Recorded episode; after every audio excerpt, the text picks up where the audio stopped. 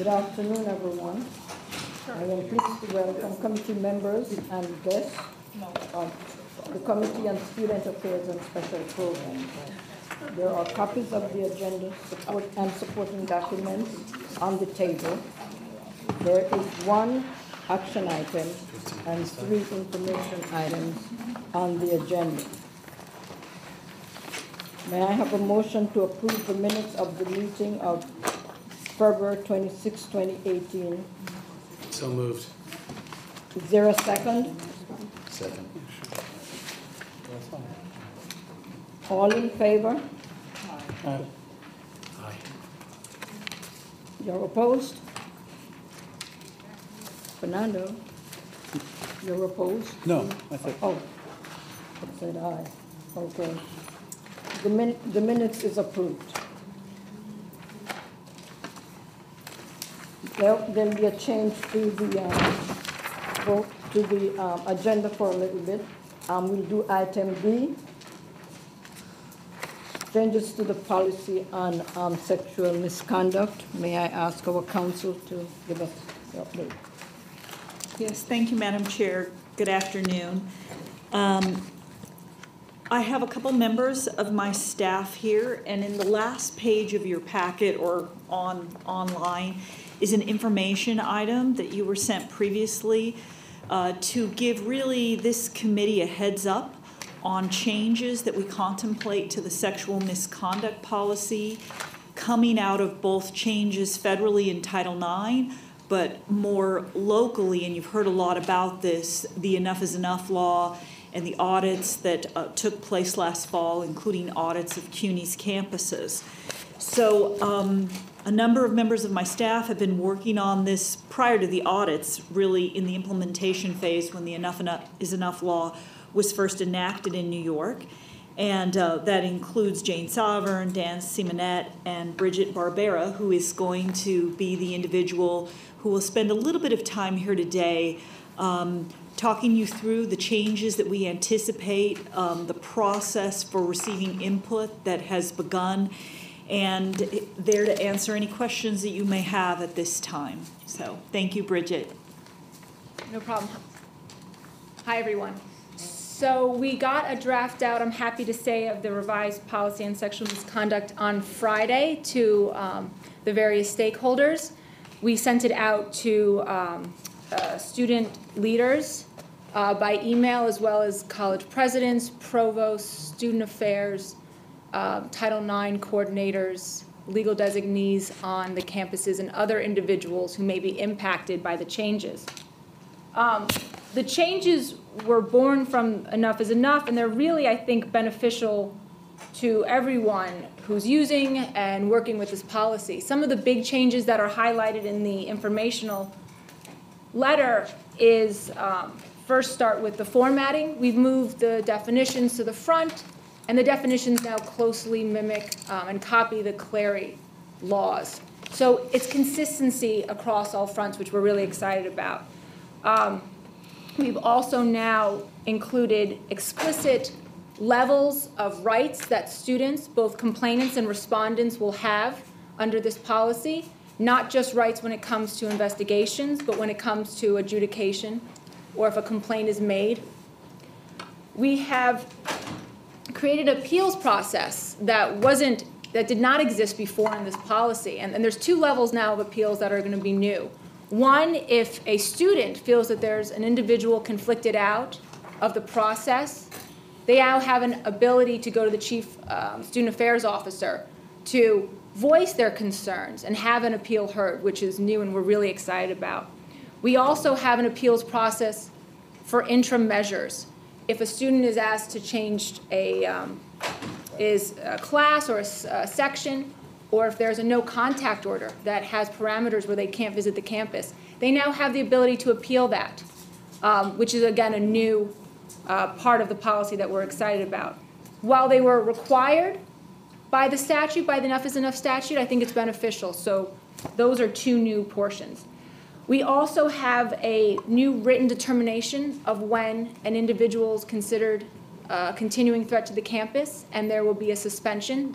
Those factors are now explicit in the policy on sexual misconduct. And one of the biggest changes, which really is just more for ease of use, is the portion of Article 15 that deals with student disciplinary process has been lifted and copied and placed within the policy on sexual misconduct. So now it's a one-stop shop. You don't have to go to a different different policy and procedure. Thank you, Jane. And then go back to the policy on sexual misconduct. The student, and really anyone utilizing this policy, will have it right there in front of them. So those are all mandatory changes that the Enough is Enough statute requires. The two changes that were not mandatory was, first, we changed the time frames for these investigations from 60 days to cumulative 90 days. One, we want to make sure that when an individual gives information to a Title IX coordinator to investigate, there's enough time to do a proper and full investigation. That's why we lengthened the amount of time. And also, that will now put us consistent with new city legislation and state legislation regarding sexual harassment, which is 90 days. So now our policy conforms with the state and city law. So again, it's a legal compliance matter. And then finally, we've created an informal resolution process. Previously, Title IX guidance had prohibited informal resolution, but the Office for Civil Rights recently came out and walked back that guidance and realized that informal resolution may be a really powerful and beneficial vehicle to bring closure for complainants and respondents when there's a complaint of sexual misconduct. So in line with the laws, Enough is Enough, and federal statutes, we now have an informal resolution process. And those changes are all found in the new policy on sexual misconduct that was distributed, the draft of it that was distributed on Friday. Along with the distribution that we sent out, we also provided an email address inviting comments, ideas for revision. We invited all groups that we sent it to get back to us, and we're excited to hear the input, and we can make revisions, and hopefully then we can move the process forward so that we will be able to have the policy drafted before the board committee hearing in June. Thank you, Bridget. I'll turn it back to you, Madam Chair. Are there any questions or comments from members? Yes. Could you describe the informal resolution process a little bit? Sure. So the informal resolution process is a process where instead of going through student conduct hearing and going through the adjudication process, a Title IX coordinator, in cases where they deem it's appropriate, so obviously in cases maybe of sexual violence where there is trauma and more severe cases, we wouldn't find it appropriate. The Title IX coordinator can permit the respondent and complainant to do an informal resolution. And both parties have to agree. Both parties have to sign off on the outcome, including the Title IX coordinator. So instead of going through the adjudication, student disciplinary charges, it allows us to move forward earlier. Before, that was prohibited by Title IX guidance, not by the law, but by the guidance from OCR. And OCR has walked back that guidance, and now in the norms of all universities, most universities across the country have now brought back informal resolution in certain circumstances. And that's what we've carved out in the policy now. So this would be like an arbitration process overseen by the Title IX officer? More of a settlement, because again, arbitration is, it brings to mind an idea of litigation or confrontation. Sure. This is more just settlement without that dispute, without the adjudication process. Dispute before it would go to student conduct for hearings. And it's only for students. Again, the collective bargaining agreements for the prospective employees, be it white collar, blue collar, PSC, those still control, but this is aimed for students and making it easier for them. Mm-hmm. Thank you. Is there any other question?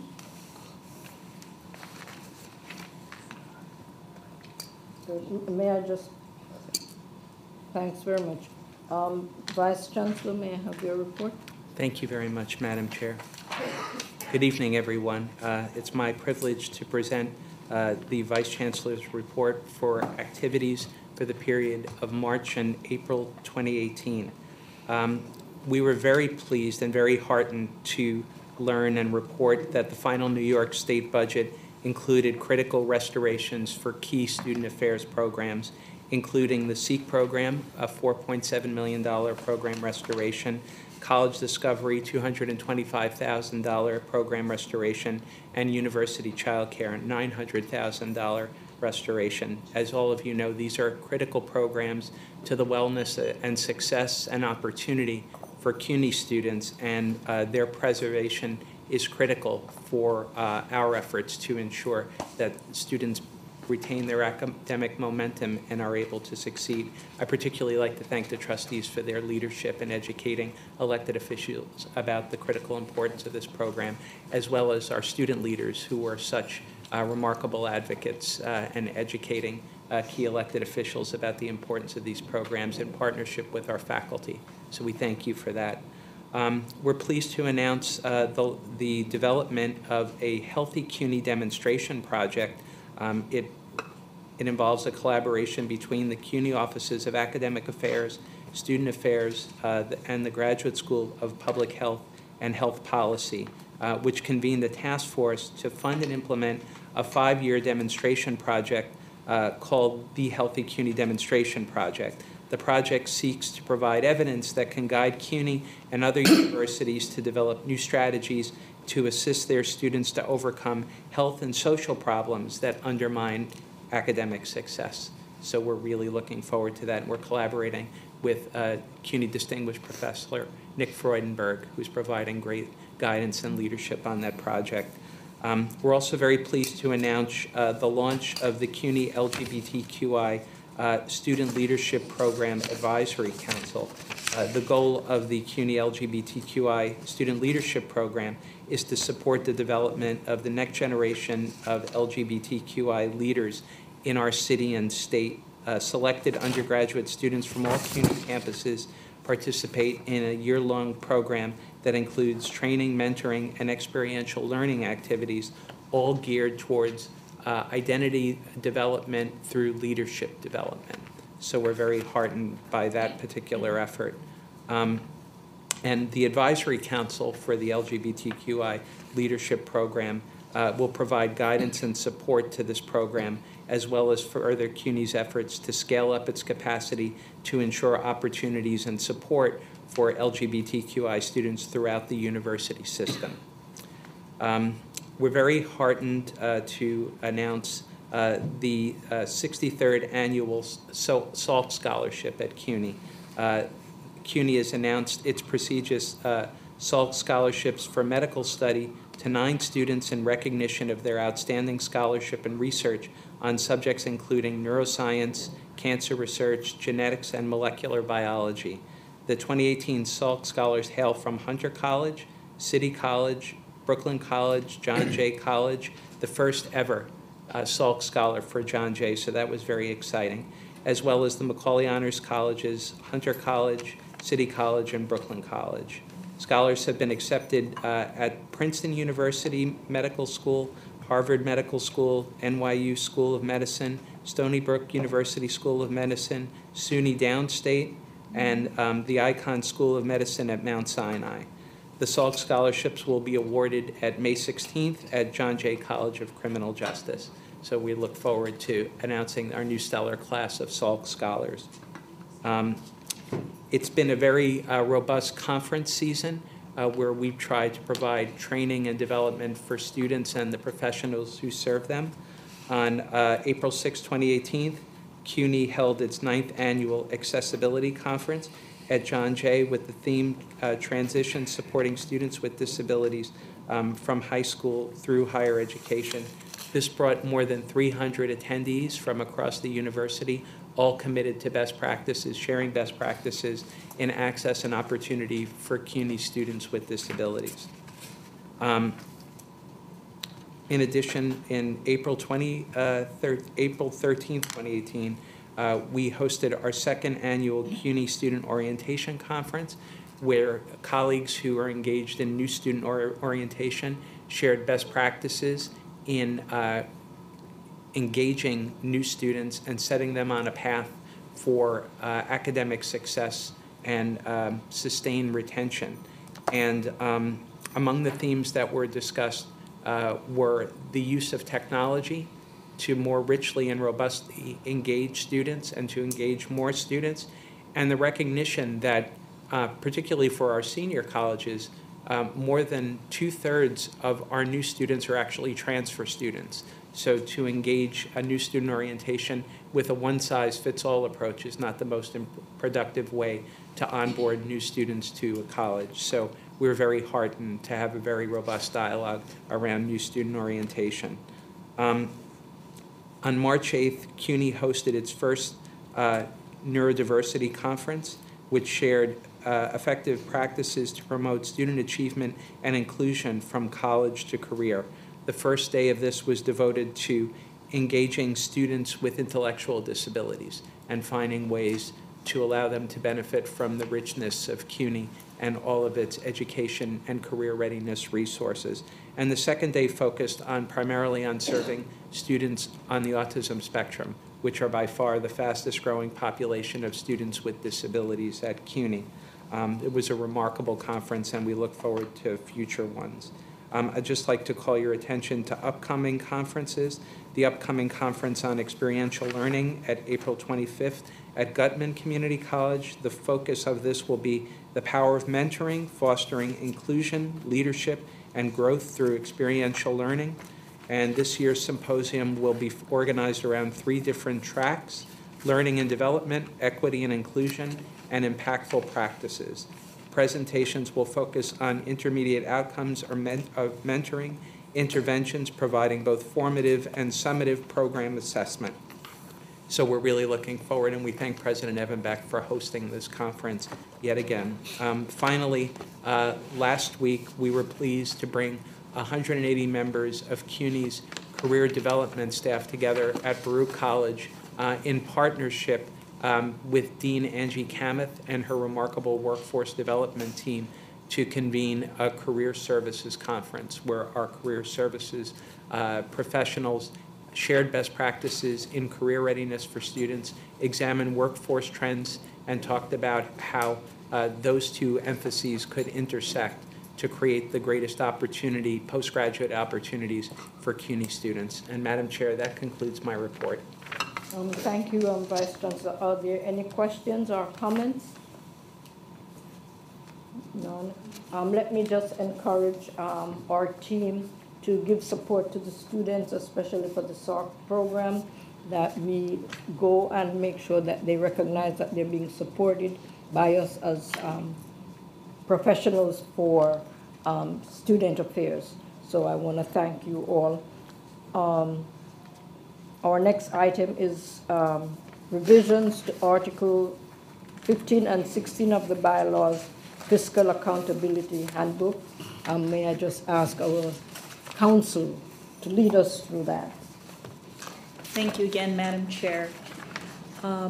We have a little bit more than an hour, if the committee so chooses, to spend discussing this item, as we had an item of a student disciplinary appeal that has been canceled, at least for this meeting.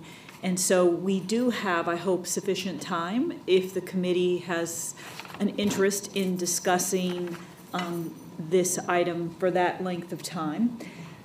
So we're going to take it in 3 parts, but we are also planning on leaving the bulk of the time for committee discussion and questions.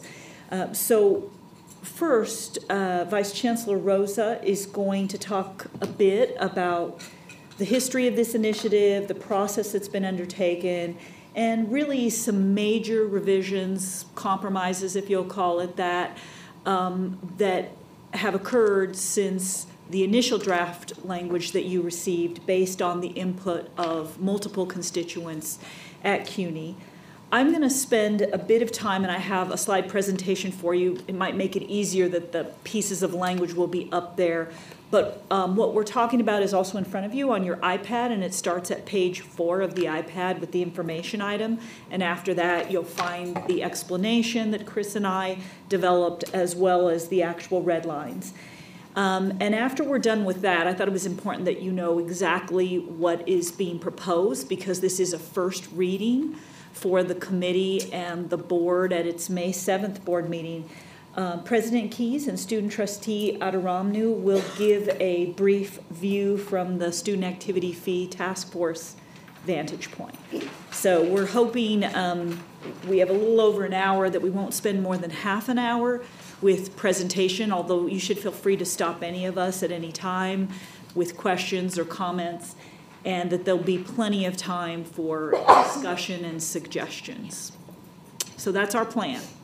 Thank you, Vice Chancellor. The committee, this committee is very familiar with the arc of the history of this effort, but just to provide a context for this discussion, as this committee knows, it took up this item in its October committee meeting, at which time the recommendation was to constitute a task force and a companion working group. The task force to review the existing bylaw and fiscal accountability handbook language, and to make recommendations about ways in which it could bring it into compliance with prevailing law and with best practices. And that recommendation was validated by the board through a resolution in its October meeting, creating the task force, empowering the working group to go forward. That the task force has been very, very engaged in the work of this effort, and as has our working group. Our working group has met some more than a dozen times in the effort to take the feedback from the task force and help provide it the information it needs to do its work from meeting to meeting. As you know, in February, we shared an initial draft of the proposed changes. It got robust feedback, and over the course of the subsequent weeks, after a very rich engagement with the task force and the working group, the draft that you see before you has some significant changes from the one that was presented to you in February. And I just wanted to highlight two of the changes in particular, which I think reflect the feedback that we received from the task force. And as you know, the previous draft called for all allocations of the student activity fees to be made directly by student government associations to registered student organizations according to viewpoint neutral criteria. We've heard from the task force, particularly the student members, how critical college associations, in particular college association budget committees, are to the process of making sure that student activity fees are used by and for students in the manner that they deem most appropriate. So the draft before you retains the key role of college associations in general, and the college association budget committees in particular, allocating funds to registered student organizations according to viewpoint neutral criteria. Similarly, the previous draft called for the elimination of all board earmarks established via referenda. The current recommendations before you for changes to referenda powers allow students to vote on whether to increase or decrease their student activity fees in general, and to continue to, quote unquote, earmark funding for non-speech activities, for example, student government, student programs and services, such as child care centers, student centers, tutors and writing centers. And because we've determined that the earmarking of funding for non-speech related programs and activities and services, it's thought to present a low legal risk in terms of the violation of First Amendment protections, we've therefore left the current bylaw provisions in place in the effort to maximize student control over student activity fees. At this point, is it appropriate to talk a little bit about our communications plan? No.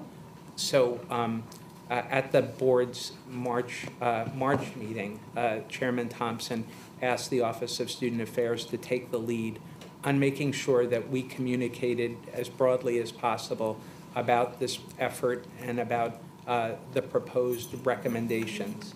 And with that in mind, my office has undertaken a comprehensive communication strategy, the centerpiece of which is a Student Activity Fees website, which is designed as a one-stop resource for all issues and information related to student activity fees and the proposed effort to reform them.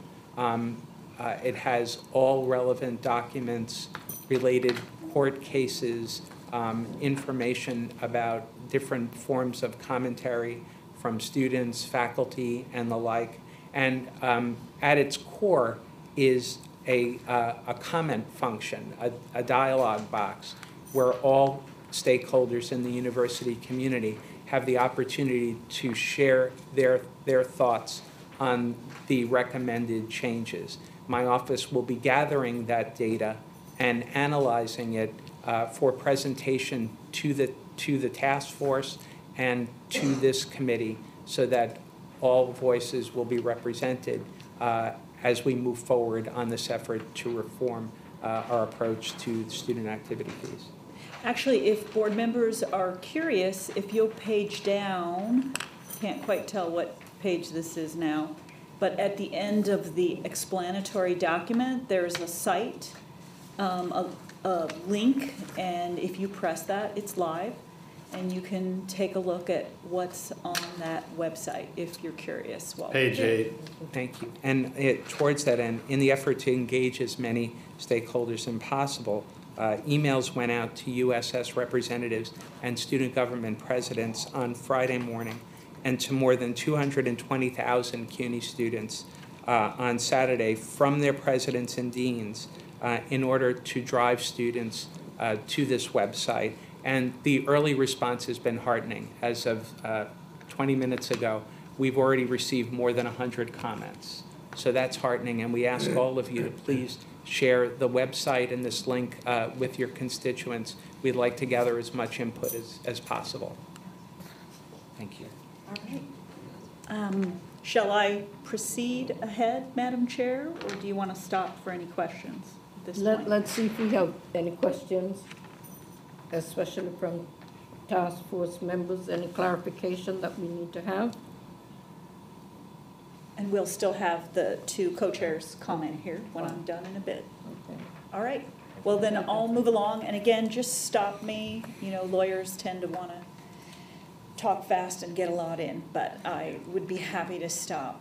So Chris just went over slide 1, so I don't think we need to belabor this. This was the process that we've been through thus far. And I think, as Chris shared, perhaps not, especially for new board members, changes to the bylaws don't occur that often. So they go through a first reading, second reading process, unless the board unanimously agrees to waive that requirement and do those amendments at the meeting that they're proposed. So we assume in this case that there might not be a unanimous vote by the board, and therefore, this is the first committee read. The May 7th board meeting would be the first board reading, thereby having June 25th board meeting be the meeting at which the board would be able to take the action that it chooses on these recommendations. So I want to give a little bit more detail into the highlights of the recommendations, and then we'll have the red line up. As Chris mentioned, one of the key aspects here is that with regard to both recognition of student organizations and the allocation of funding to those organizations, the major change at the center of this review and set of recommendations is to move away from a referenda process as it relates to those specific organizations and move to a viewpoint neutral methodology for allocating those funds. So what you're going to see in the red line is language in which the board's requiring viewpoint neutrality, which is now very common at other institutions nationally, other public institutions. You're going to see language that disallows referenda funding specific student organizations. So a referenda to fund the Libertarian Club, which in the past would be allowed, would not be allowed, but the substitution for that is an annual budgetary process in which all eligible organizations put forward budgets and justifications for the money that they would like for their organizational purposes, and that's decided on the basis of various viewpoint neutral criteria, which we'll talk about. You'll see, when you see the red line, if you haven't looked already, that referenda by students to, I kind of call it, raise or lower their taxes is still allowed. So if students want to increase or decrease the student activity fee, of course, they may do so. And finally, and this was, as Chris highlighted, a major area of change, the referenda to fund services and programs, which on average at most of the colleges is about 85% of the student activity fee, that will continue to be allowed to be done by students, so that if students want to raise the student activity fee by $30 because they believe they need a shuttle bus to take them from the end of the subway line to the campus, they can continue to have a referenda and allocate, or the term is earmark, funds for that purpose. And you all may recall that the initial recommendation by the working group was that all earmarks be dissolved, in essence, and that these existing earmarks for programs and services would, obviously remain. The College Association knows how the funds were earmarked, but that the College Association would, every 3 to 5 years, do a review of that money and those programs, do a needs assessment, poll students, whatever it took to get the students' opinion, and be allowed to shift money around, which we believe would take care of some of the surpluses that have been building when an organization goes defunct or money can't be spent, and would allow the system to be responsive to current students versus students 20 years ago or 30 years ago who initiated a referenda. The students, however, felt very, very strongly about continuing control over their student activity fees, and we conferred with our counsel, which is the Attorney General's office, but we concluded as CUNY's lawyers that that pot of money, which does make up most of the money, remember that, because it doesn't fund speech-related activities, because it's about programs and services, the viewpoint neutrality principles didn't come into play there. And so whether you think that system is great or whether you think it's clunky and hard to maneuver over time, the bottom line is it's our opinion that's not implicated under the First Amendment as speech activities are, and therefore we left that process in place. And so the students are controlling 100% of the student activity fee. 85% of it or so are these programs and services. The other 15%, which are the speech activities, the clubs that really are involved in speech activities, that's just being budgeted annually by the College Association, in some cases by the SGAs on campus. But in any event, it's an annual budgetary process that's controlled in the same way that much of that money is today. So the students still retain authority over their student activity fees, but we have carved out the speech-related activities into a viewpoint-neutral system so that our obligations as a public university under the First Amendment can be upheld. And we can talk a little bit more about that. I've provided you with a detailed explanation about the laws that are in play here in relation to the First Amendment and the obligations of CUNY to protect the speech rights of both the minority and the majority whenever we're collecting a compulsory fee. But I'm happy to go over any of that here in just a little bit. So that's the first and probably, most significant change of the recommendations that we're making. I'll go through the other four, and then I'm happy to stop and give clarification before we would take a look at the actual language. So the next piece, which dovetails with, you know, the viewpoint neutral criteria, is just to share that the RSO funds, which I define, I think which we generally define at CUNY as involving student intramural teams, so not intercollegiate athletics, but student intramural teams, student organizations, student clubs, student associations, student chapters, student media and publications, all of those things are generally referred to here as registered student organizations because students have to ask to be recognized, that will be an annual allocation process per viewpoint neutral criteria versus what exists now in many parts, which is a referenda process. The next major piece is a recommendation that access to the ballot be expanded. So right now, under the board bylaws and then under each of the constitutions and regulations of the colleges, the only way a referenda can get on the student ballot is by a petition that's signed by 10% of the student body. And that is a process, I think, rightfully, gladly, that takes work to be able to get that on the student ballot and to do the educational process associated with that. Once it's on the ballot, a majority of students who vote in that election, and there's no minimum threshold, get to determine whether or not that referenda to allocate funding to increase student fees is passed. So what the recommendation is here is to expand the access to the ballot by also allowing a two-thirds majority of the student governing association at any college to also refer a ballot measure. And I think I've shared with you in the explanation, but I would share now that this is an item where there is still not unanimous agreement.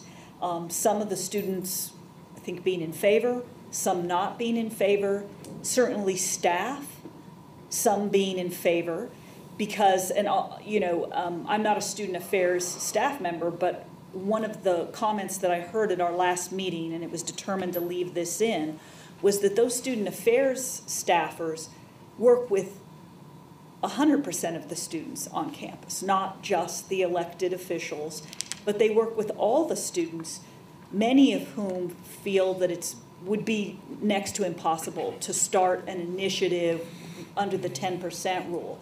So this is a recommendation to allow, say, that singular student who has a bright idea to go and petition their elected student leaders to see if they could generate the interest by their student governing association to refer a measure to the ballot. But once again, once that's on the ballot, it has to be voted on by the students. Discussion we had at our last task force meeting is, do students generally vote yes for anything that goes on the ballot? It was debunked that that was the case. So clearly there'd have to be an educational campaign no matter how a question got on the ballot. But the recommendation is here to allow for potentially more student activity in relation to referenda. Last two things, and this is not an unsubstantial issue, is this was in the original recommendations as well, but the issue of contributions of student activity fees, which we know are public funds, being made to external organizations without going through our purchasing, procurement, and contracting process. And so the one example, there could be more, but there only happens at CUNY to be one. The one example is there's an external organization called NYPIRG that, depending on which of the 9 colleges, was a set-aside or an allocation was voted into existence, 40, 20, 30, maybe more, I don't know which was the most recent one, however many years ago, that allocated a set fee per student at that participating institution to go to an outside organization to fund programs that would come back to the benefit of CUNY students. There is no contract in relation to this. There is reporting by that external organization, But the key, reporting back to CUNY, but the key issue here, as I indicated in our explanation, is this relates to our fiduciary obligation to safeguard public funds and the processes by which they should be spent and allocated. So that's another major revision. And then here is the last piece. CUNY's Fiscal Accountability Handbook, which many of you have probably not looked at, is a multi-page, maybe 75-page guidance document for the campuses and for students and for staff. This has not been updated since 1992, and it is not ready to be finished being updated currently. But clearly, there needs to be conforming language in this accountability handbook to deal with the changes that are being proposed here. The handbook is not a document that's adopted by the board. It's a policy document that the chancellor has the authority to revise and change, but we knew that it was appropriate to share with the board there have to be changes and here's what they would look like, and we would be asking the board in June to, you know, allow for these types of conforming changes, both in the Fiscal Accountability Handbook as well as on the campuses. You know, anytime you're dealing with changes in infrastructure, that also breaks down at the campus level and needs an implementation period and process. So those are the highlights of what we consider to be the main changes, and I would be happy to stop here before we got into the details of language. Okay. Want to go first? Yeah, may I ask? So, yeah. Oh, okay. Yes. Okay. Yeah, that might make sense if President Keyes and John might give their commentary from the Student Activity Fee Task Force. I'll go first. There's definitely a lot of interest on the conversation of student activity fee. Can you lift your voice a little bit? Definitely. So I did notice your first comment on the final reading and the first reading. So of the agenda item for both the committee and the board, you're mentioning that this would go straight to the board for the full board meeting on May 7th. As a first reading. And it would then be proposed to be voted upon on June 25th with the same language. Well, it would depend, actually. I mean, the board, the committee has the purview to recommend changes to this initial language, but the notice for proposed amendments is active as of this meeting and the May 7th meeting. So, you know, obviously there's still an input process that's going on. And if it appeared that committee members or board members wanted to recommend changes, that could happen before June 25th. Julie noted. So as Quiz Roser, as the VC mentioned, the task force has met a number of occasions, and there's been a lot of debate, consensus, maybe agreement onto what this document should look like. But I'd like to start with how we got here in the first place. With a lawsuit from Queens College. I'm not sure if you all remember the situation and the steps that were taken to make sure we clear the situation. And the final step is this, a review by the board before May on the board meeting, which is what we're doing now.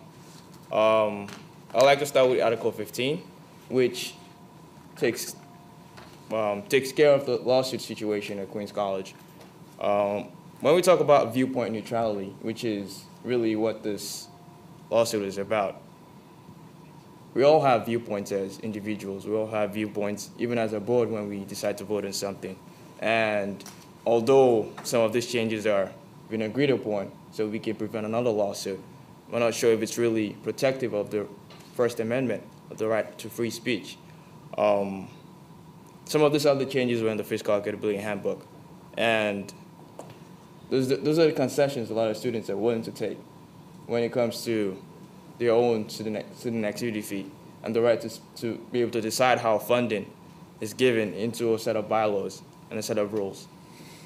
But then we go into Article 16, and we see a lot of language that go beyond the legal requirement and do not give students more access to their own fees. They're encroaching student rights and limits free speech and can be regarded as unconstitutional. This changes, although they've really changed from the last time, will still be drastically changing student life on campus. I'm not entirely sure what the language of low legal risk is. I would like for no risk to be in anything that we pass, but it is clear that in the language in 16.1, there's a blatant disregard for what student activity fee and the spirit of student activity fee is. It's still, I'm not sure if I understand if it's still a student fees or if it's still a student fees and services fees. And in addition to all the fees that we pay on the campuses, from academic excellence fees to the tuition, if we're looking for other ways to supplement the income at CUNY. And if student fees that is supposedly decided upon by students, and if they made the decision to pay for this activities and services, why do we get a lot more than we bargained for? We talk about the referendum for program and services, but students don't have the right to have referenda for their own organizations. I'm not sure I understand the logic in that. We can only have programming services be implemented because students want that, but we can't have them create their own organizations on their campuses. It's beyond me. A huge part of this conversation is definitely misleading. If the students were in full control, I'm not sure we'll be having a conversation on the board. We'll just follow state and federal laws, and that'll be the end of the conversation. No item in Article 16 has unanimous support. Nothing there is an agreement. We come in this task force meeting and we almost essentially disagree for 45 minutes to an hour, and then we leave and we say we have consensus and maybe some other things said with 2/3. I'm not sure that's the case. I'm not sure how that's happening. So 2/3, the 2/3 situation, student governments, at the University Student Senate we met. We have delegates from all the campuses at CUNY. Almost everyone unanimously opposed that 2/3 of the student government be given the power to decide if a referendum should be placed on the ballot. You would think the student governments wanted power in that matter. Well, they understood that the fact that putting power in a lot less people is against the will of the people that voted them in. And that's what I think the Article 16 situation is doing at the moment. We're not even talking about the NYPIRG situation, which is, I don't know. I think as General Counsel just mentioned, is a fiduciary obligation to protect the students from themselves. You're essentially calling us toddlers that need to be protected from ourselves. Like for 40 years in some cases, on this campus at CUNY, it was fiduciarily responsible, and all of a sudden this year it's not. We have to protect the students from themselves because they don't know what they want for themselves. They're not grown-ups. It's really insulting. But that's my take on the situation. But thank you very much for listening.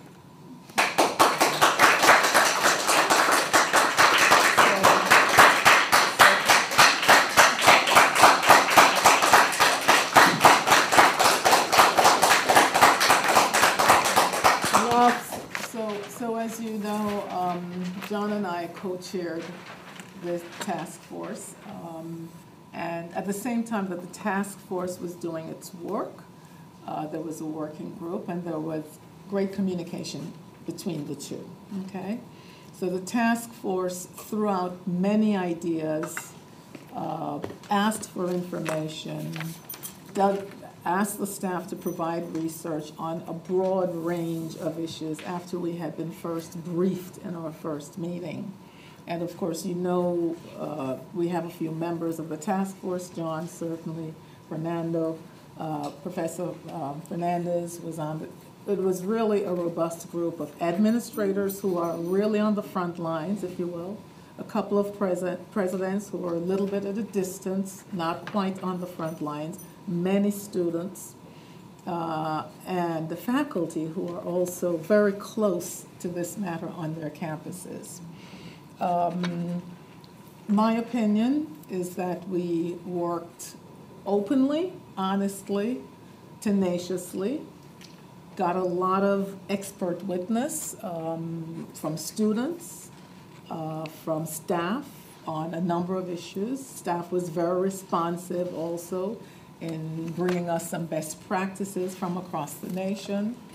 And before we got to the point of actually putting pen to paper, if you will, with some new ideas, I thought that we had deeply discussed a number of issues and probably even come to some consensus about them, some of which are presented here. I'll just mention that student activity fees would continue to provide support for activities now funded by clubs, services, and programs. We agreed on the viewpoint neutral process needing to be put in place.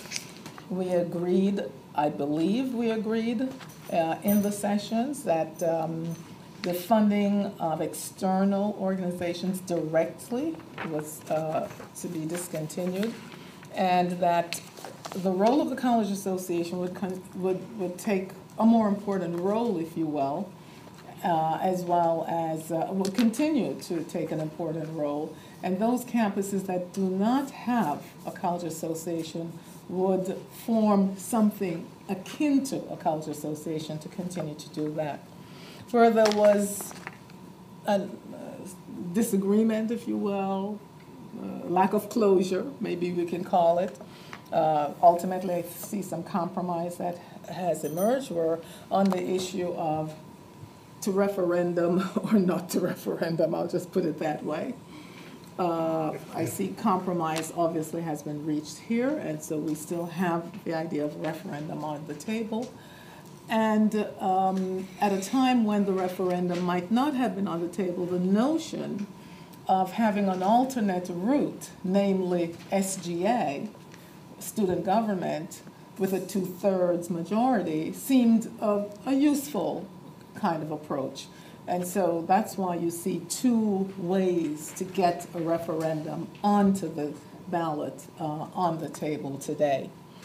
And then, of course, the matter of earmarks, which we now, since the last meeting, there's been some compromise language. What you don't see here today, I don't think, is something that consumed quite a bit of our discussion, and that was the matter of reserves or surpluses. There was discussion about a review process 3 to 5 years as well, and that those two items have been set aside for the moment.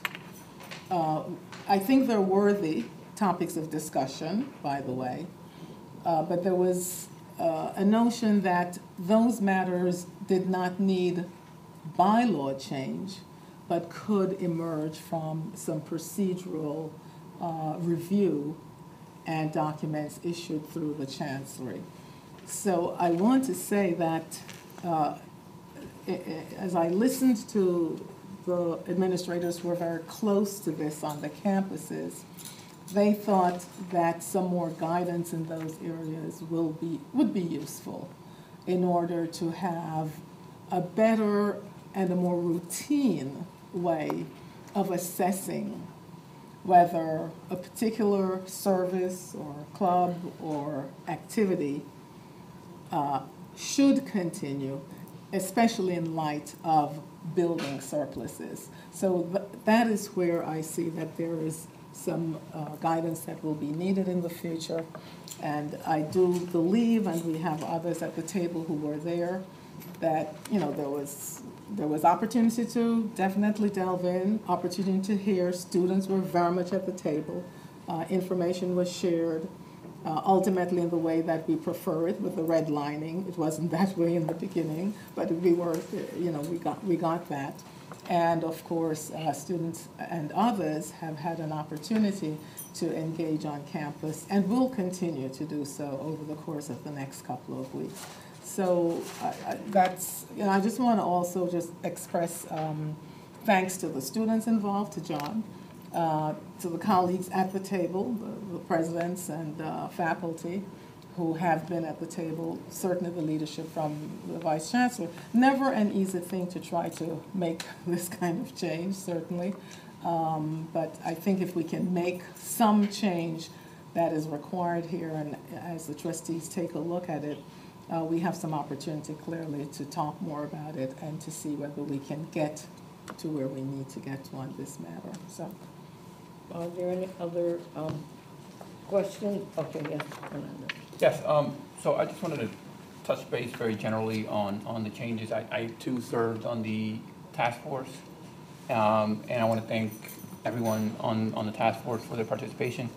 I'd like to extend my gratitude to Vice Chancellor Martinez and Rosa for including what I think were many of the amendments in, that some of the students who had spoken out at the recent hearing suggested. You know, but there's a few more that we would like to see in this document. I think the biggest change that is in this document has to do with Article 15. The changes in Article 15 and the changes to the Fiscal Accountability Handbook deal with the question of viewpoint neutrality sufficiently. If those changes were in place 2 years ago, we would not have the Queens College case, because though the student organization at the time would not be able to, there would be no questions about whether the student organization was able to register. And so I find that the Article of 15 changes and the changes to the Fiscal Accountability Handbook would suffice in our are the major changes here. And on those changes, what you would find is that there's a great deal of consensus. I want to begin by touching on those two, because I think we all agree that there should be a neutral criteria for students to charter organizations and to receive funding. On the question of Article 16, which is what has really taken up most of our time, I too, like President Keyes, would have liked to delve into some of the other issues that we have with student activity fees, which include surpluses and some other issues. But I would like to delve into those issues more deeply, but this Article 16 question has taken up so much of our time because there's so much disagreement into what it means for us. As John had noted, student activity fees are changing in a way. At CUNY in recent years, I would say over the past decade, what you have seen is the ratio of student activity fees that go for student organizations and clubs versus programs and services. That ratio has been lopsided. Most of the new student activity fees that have been initiated have gone to programs and services. Things like healthcare, athletics. We've recently had student activity fees adopted for transportation services, for a building at Baruch, for a nurse at John Jay. This trend, the way, if it continues to go in this direction, what we're going to have is a good portion of the university's responsibilities, I think, funded by student activity fees. And I don't think when the notion of student activity fee was first introduced to the board, that this is what we had in mind, that these funds will be going to contribute to these programs and services. But for better or worse, this is where we're at. And the way student activity fees are initiated, I want to make sure that we all understand that it's not the students who adopt these changes to the student activity fees. That responsibility falls on the board. The students are merely suggesting that the increase be implemented through a referenda. The college president has a role in this, neither recommending or for or against the referenda, and then the board ultimately has the authority to approve all of these fees. And so it is a collaborative process, and I'm not saying that that the students or the board specifically is responsible for the changes that we have been seen in the student activity fees, but it's important to recognize that these changes are happening, and they are concerning. You know, we have one of the major changes that we have has to do with the funding of outside organizations. Very specifically, I don't think we can escape the fact that we're talking about outside organizations. We're specifically talking about NYPIRG.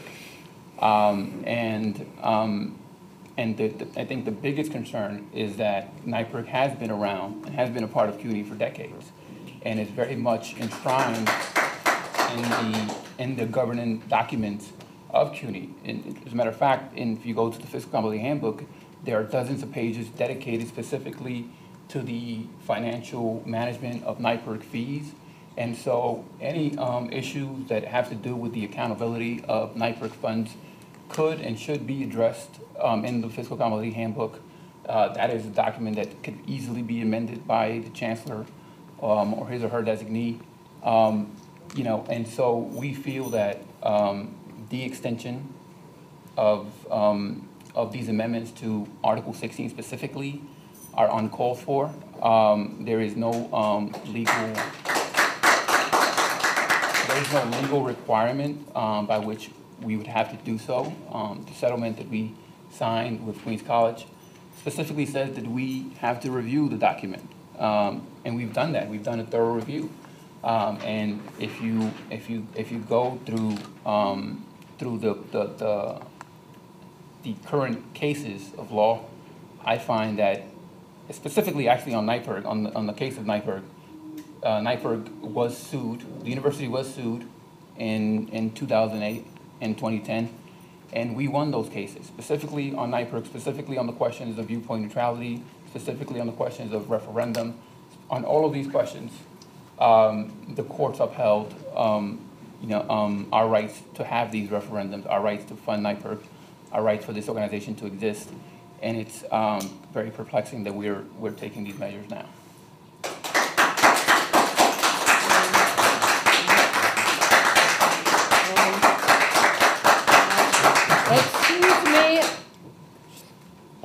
Are there any comments from other members? Any question, co-chair?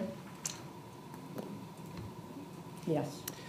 I've been asked by the Executive Committee of the University Faculty Senate to make a motion to separate the legal questions from the best practices changes, which would literally mean Article 15 be something that be brought up to the board and voted on as one item, and the other changes which we're talking about in Article 16 be given a little more time to be worked through or voted on separately.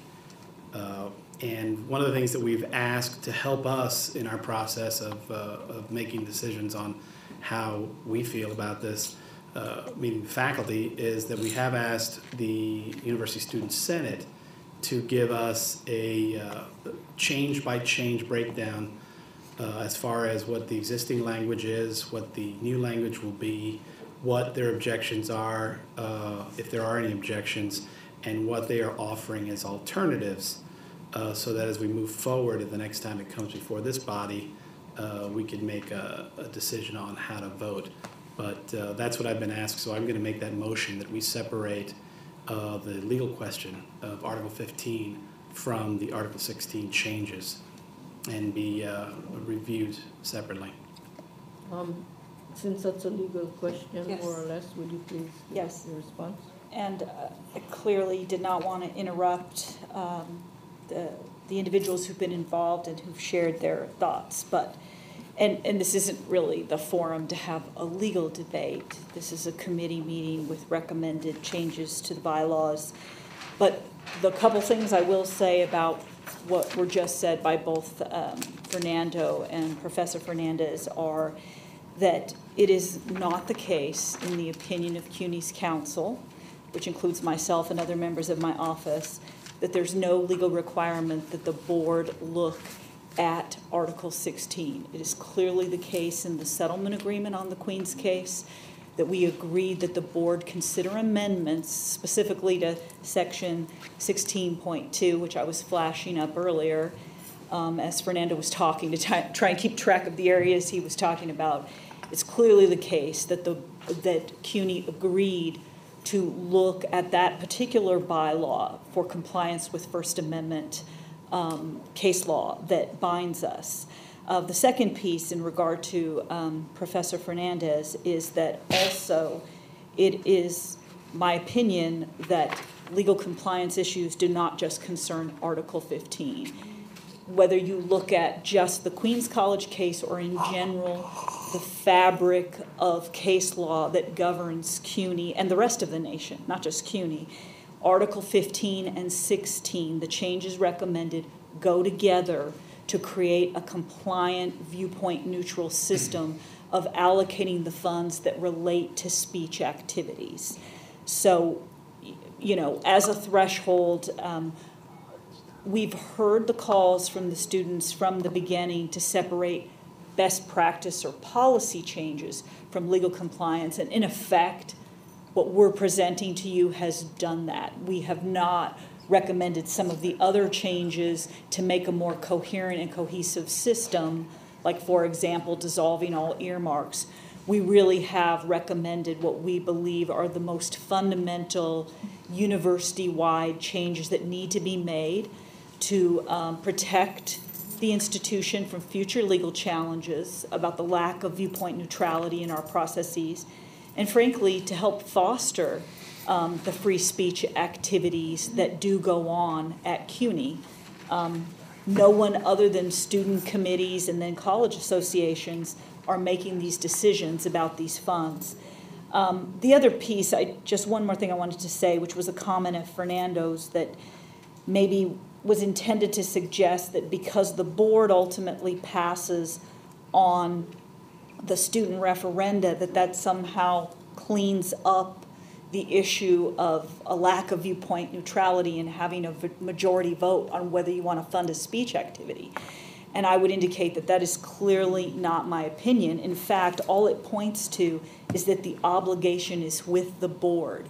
You are the governing authority of this institution, and the First Amendment protections that the institution needs to safeguard are the board's obligation to protect those. And, you know, in essence, it's to protect both minority and majority views anytime we're collecting a compulsory student activity fee. I understand that the students, my last comment, there's been a lot of comment about how taking away a vote on these speech activities is anti-democratic. I think a lot of the students believe that by being able to vote, that's democracy. But the issue about the First Amendment, and that's the way we resolve a lot of issues, you know, in the world that we live in. But the issue with the First Amendment isn't just going with the will of the majority on what is going to get funded. It's protecting the rights of the minority as well. And the thing that I think is complicating in this situation is, as the board has noted before, get 3% participation at a college. 4, 5, maybe 6 is the greatest I've heard. I think Hunter had maybe about a 10% or so when they completely redid their fee structure. That's actually a tyranny of the minority, because the vast majority of students are not speaking when it comes to these referenda. But if you look at a viewpoint neutral process where there's a budgeting process that's overseen both by student government and the college association, I think that, and it's the case around the country, is a more protective methodology than letting majority vote decide whether the Libertarians get funded, whether Queen's Students for Life get funded, et cetera. So it's not an uncomplicated legal landscape, and it's not uncomplicated how the rubber hits the road at CUNY, at all its different colleges. But we have done our best and have listened very hard and really have narrowed the recommended changes to what we believe are essential for legal compliance. Okay, we have a motion on the table from Professor Fernandez. Will you repeat what it is, and so we are clear? As it says in my the minutes of my last executive committee meeting, the motion is to cleave the legal issues from the best practices issues, and in this case, Article 15 from the Article 16 changes. Is there a second? I'd like to second that motion. interest of time, I think you have to call the question. Yeah, let's call the question on it. Those in favor? Aye.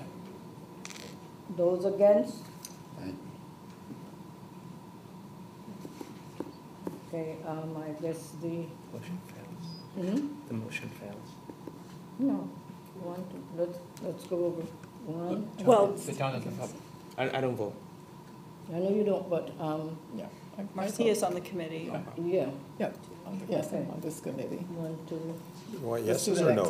Noes? The noes. No. The noes, right. Mm-hmm. Okay, the yeses. Two. All right. The noes got it. So. Professor Fernandez, just to be clear, the only reason why I'm voting no is because I don't see such a clear distinction yet that legal best practices and the legal issues are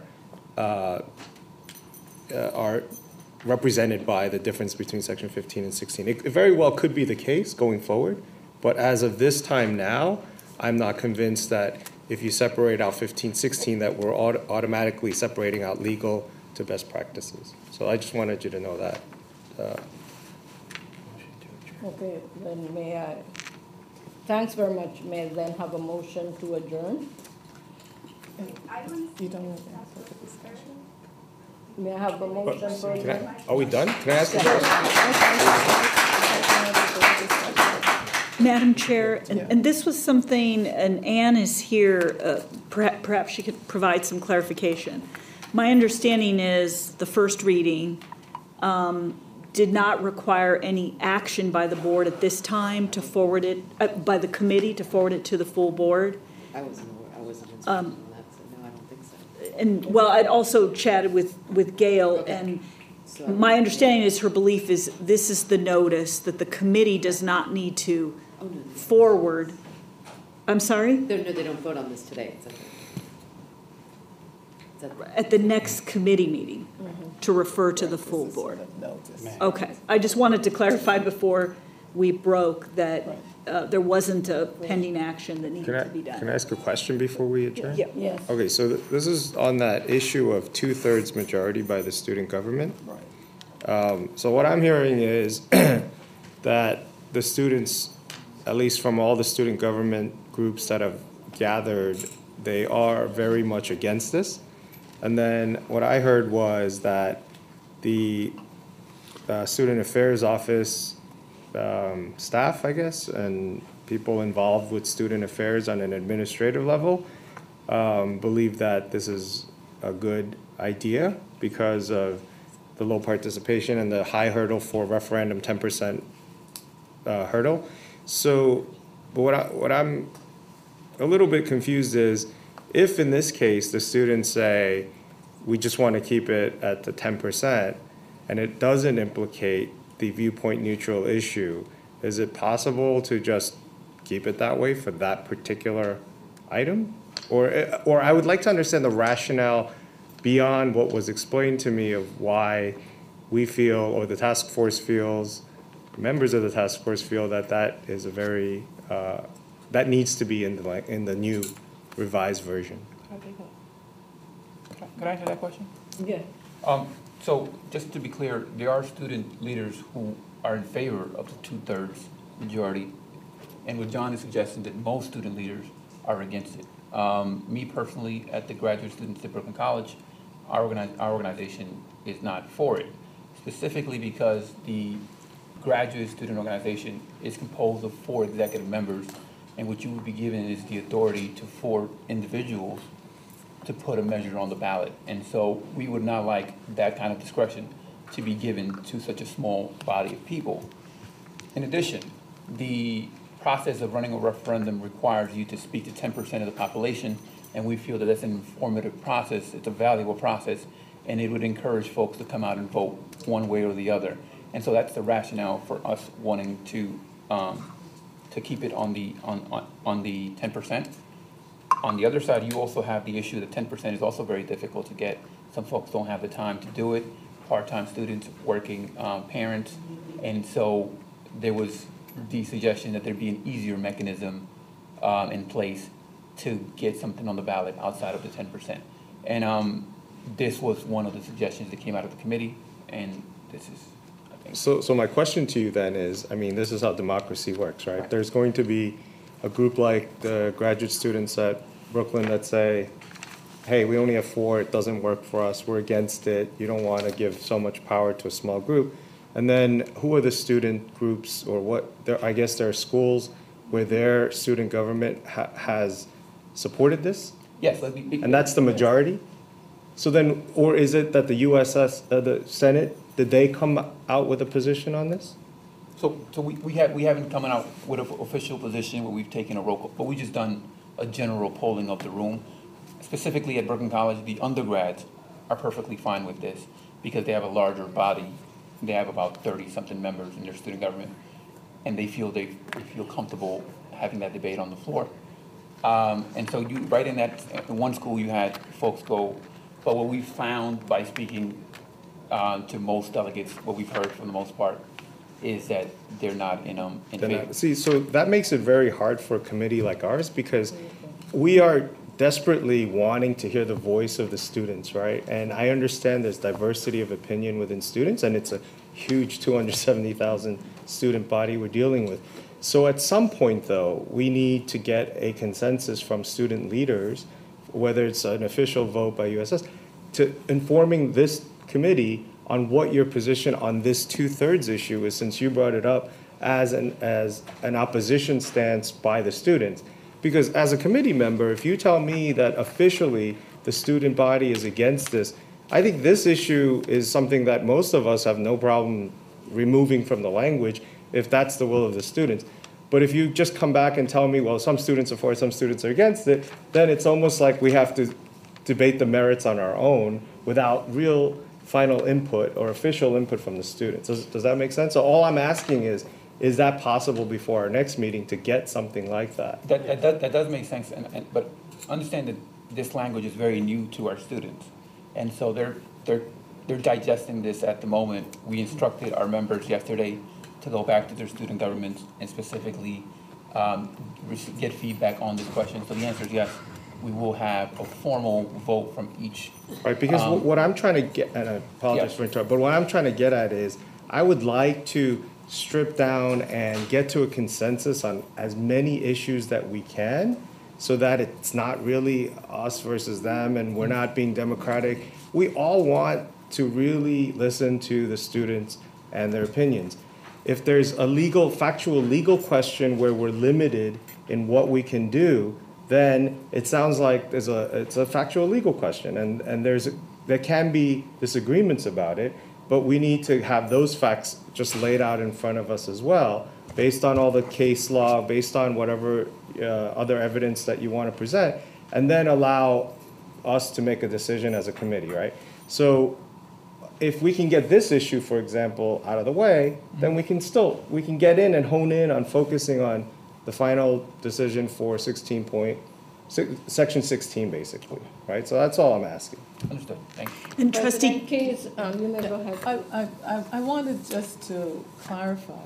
I do believe that as it now stands, there would be two ways to get an item forward. Well, currently there's one way. That's the referendum of students. What we've put in now is that there would be the referendum, 10%, and or the SGA, 60%. So what we've given are two avenues, a little flexibility to those institutions for whom it might be a heavy lift to do the 10%, if you will. Here's another way. And part of the reason there is that experience has shown that there are times when there is work to be done with referenda, but it takes so long. Hence, it's every 20 years, I'm quoting now for York, before we could get something on it. And the ideas germinated for 7 years or so before we could work that through now. Had we had an alternate of, let us say, 65%, whatever it is, two-third majority of SGA, they could do it, get it on the ballot. They still must do the education to get the vote. So it is an alternate route. It's not an either or. And so what we've done is just to open up a little bit, right. And so there could be some flexibility. Sure. Right. Okay. Madam Chair, I was right? just going to make one more comment. Yeah. By the time we have our next committee meeting, we will have mined that student input mechanism, or it's not just students, anyone can comment. Right. And we will give you a readout, kind of the key themes. You know, we'll analyze that data for you so you can get an even better sense of opinion. And I just feel like for us to come to a comfortable decision at the end of the day, it's still... What I'm hearing, you know, John, Fernando, and I actually had sat down for a couple of hours after the last meeting, and I was educated on a lot of what their perspective was. And it sounds like we're still at that point where there's a question of legal fact that this, you know, the two of them aren't convinced. So when you put in our proposal, it'll say it is settled law. And, you know, as a lawyer, I understand that, and I could go to the cases myself and read it. I don't know, I think you both have also read the cases yourself. I just feel like for the committee, you kind of need to get into each of the cases almost and lay out the arguments, because otherwise it sounds like, you know, we're just believing you because you're our general counsel at the end of the day and voting. Well,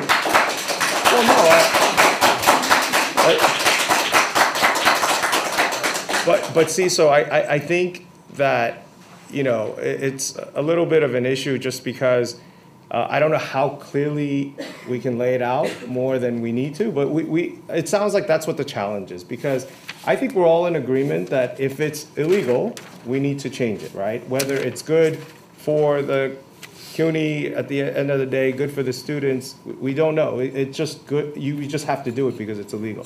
But that legal factual question is just, it's not in their minds clear, I guess. That's what comes across to me, and I don't know what it takes and to help them maybe understand your point of view a little bit better, and what it takes you guys to do to help her see your citation of case law and what you're doing. I know it's a little unfair, lawyer versus non-lawyer, but you guys are making comments saying that you know, certain cases have already been decided this way and that, and that we're kind of overstepping that bound.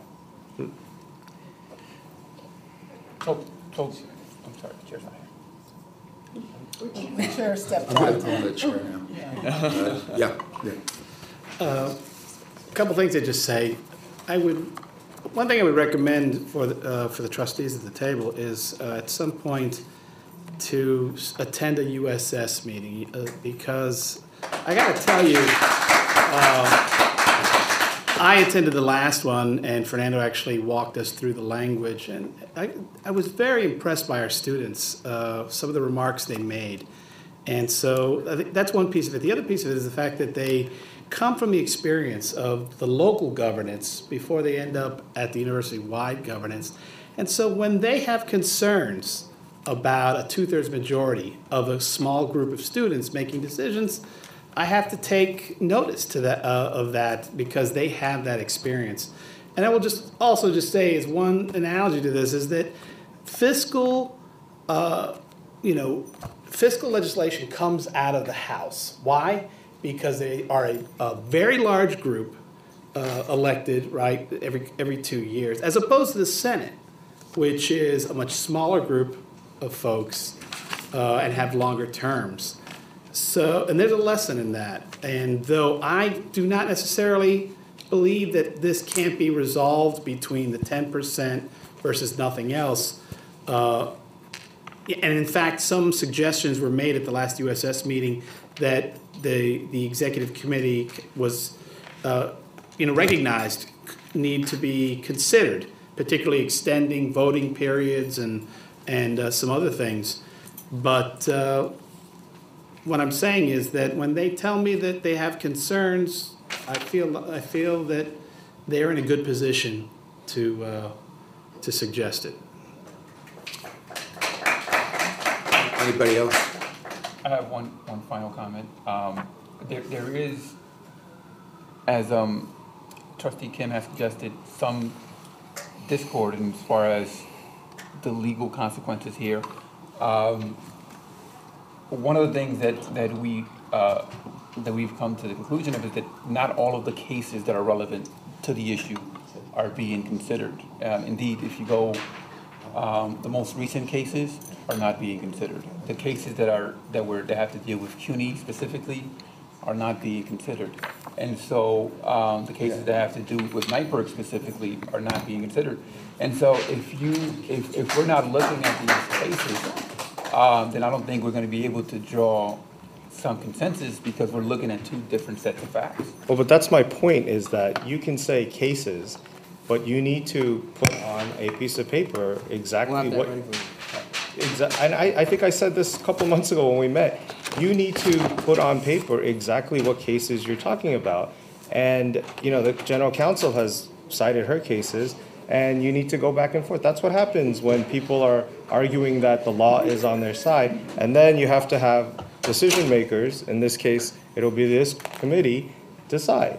But without that, if you just keep citing the generic cases that haven't been considered, or it goes against, you know, supports your argument, without exactly the case and why that supports it, it makes it very hard for a committee like this to make an informative decision. Either way. Fair enough, I understand. And also, I just wanted to point out that the proposed language in the last meeting is different from the proposed language of this meeting. And some things have changed, which made it difficult to get a different answers and get some input from the students now. But now that we have a first reading, I think we can go forward, yes, right? Absolutely. Okay, good. I have to call for an adjournment. Sure. The next group is needed in here. Let her speak! So moved. There's nothing but me. When you don't let us speak. She's been standing for 10 minutes. Let her speak! The meeting is adjourned.